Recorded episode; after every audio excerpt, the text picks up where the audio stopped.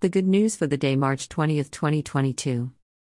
The third Sunday of Lent, 30 some people told Jesus about his fellow Galileans. Pilate had mingled their blood with the blood of their sacrifices. Jesus responded, Do you think that because these Galileans suffered this way, they were somehow greater sinners than all other Galileans? No way. I'm telling you, if you yourselves don't keep changing your ways, you will all die the way they did. Or those 18 people killed when the tower at Siloam fell on them, do you think they were more guilty than everyone else who lived in Jerusalem? No way.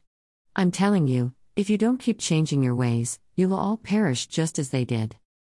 And he told them this parable to make his point Once upon a time, a person had a fig tree planted in their orchard. When it came time to find fruit on it, but they didn't find any. The directions to the gardener were For three years now I have come looking for fruit on this fig tree, but I haven't found any. Cut it down. Why should it use up the soil nutrients? The gardener responded, Sir, leave it this year too, and I'll turn over the ground around it and fertilize it. It may bear fruit in the future. If it doesn't, you can cut it down. Luke 13. Every day, you and I read newspapers about death. A car crash, children in Ukraine, a farm accident. Our friends and relatives die, some after a long illness and others suddenly. This newsflash and the parable that follows say two things. It says that dying has nothing to do with sinfulness, not at all. Dying happens, and it happens to all of us. That is the truth that no one can deny. The second point builds on that one.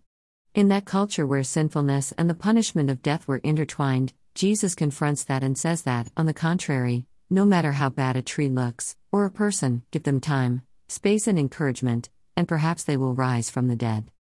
Whether it is yourself and your frustration with your own growth as a follower of Jesus, or your frustration with hard hearted relatives and friends, or even a sense of hopelessness about the larger world, give it time, God says. God sees us always as growing, it is the very definition of a follower. It is not as though we are saved once and for all, no, we are all taking baby steps in our readiness to accept God's world and its joy. Give us time, and the rhythm of life, like spring itself in this recurrent mystery, may bring someone to life eternal, to the permanent life of peace and instinctive love for one another.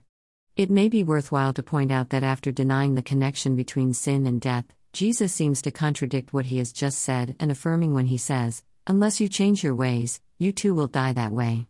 But perhaps, once again, it helps to insist that Jesus is always concerned with spiritual life far, far, far more than corporal death. Perhaps He is reminding you and me to always prepare for death, to stay ready, to realize how precious every moment is, instinctively in love with others and at peace with our own conscience.